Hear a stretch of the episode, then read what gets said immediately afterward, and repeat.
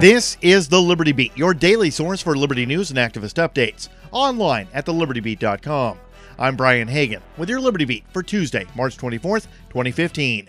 Gold is trading at $1,190, silver at $17, and Bitcoin is trading around $264.68.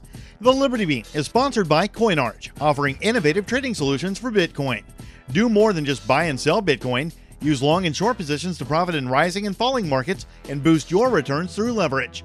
Learn more at coinarch.com.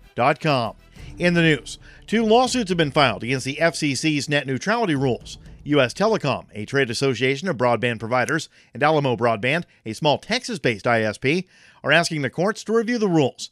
Alamo has asked the Fifth Circuit Court of Appeals, while U.S. Telecom is appealing in the D.C. Circuit. Both organizations are asking for a review based on what they say is arbitrary, capricious, and an abuse of discretion, as well as a violation of constitutional rights. The Chicago Police Department has spent more than $120,000 in six months to fight a lawsuit around the department's use of Stingray surveillance tools. Chicago resident Freddie Martinez is suing the city for what he calls unlawful surveillance. The Stingrays are a brand name of cell site simulators, a device which tricks cell phones into thinking it's a cell tower and gathers up sensitive data. Chicago police say the device has only been used to catch criminals and refuses to release details of how they use the new technology. The Chicago PD and other law enforcement agencies signed non disclosure agreements with Harris Corporation for the use of Stingray surveillance.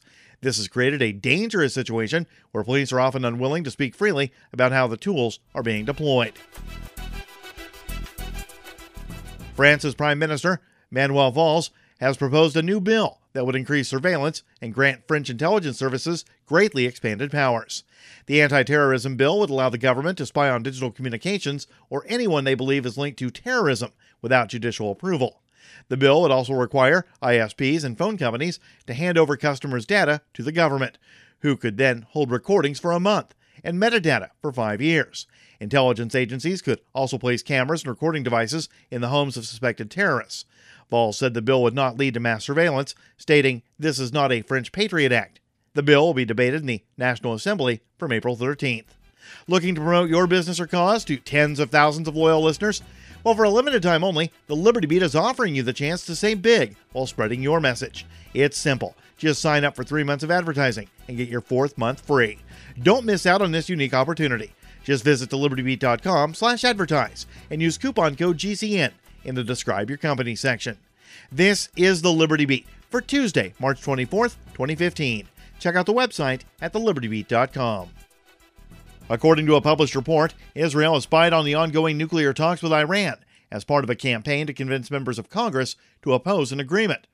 The Wall Street Journal reports that Israel's lobbying effort has angered Obama administration officials.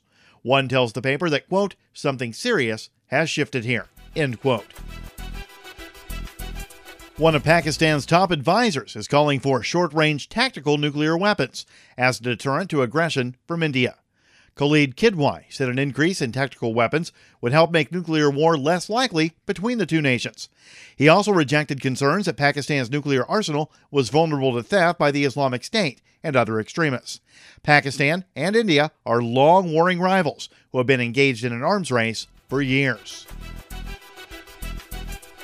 The indigenous peoples of the Putumayo region of Colombia continue to protest against planned mining operations that threaten their way of life. As recently as March 13th, the communities took part in cultural marches and sit ins at the entrance of the Ministry of the Interior. The people of Putumayo are opposing companies such as Anglo American, who have been awarded contracts by the Colombian government, which will allow for the extraction of copper on the banks of the upper Putumayo River.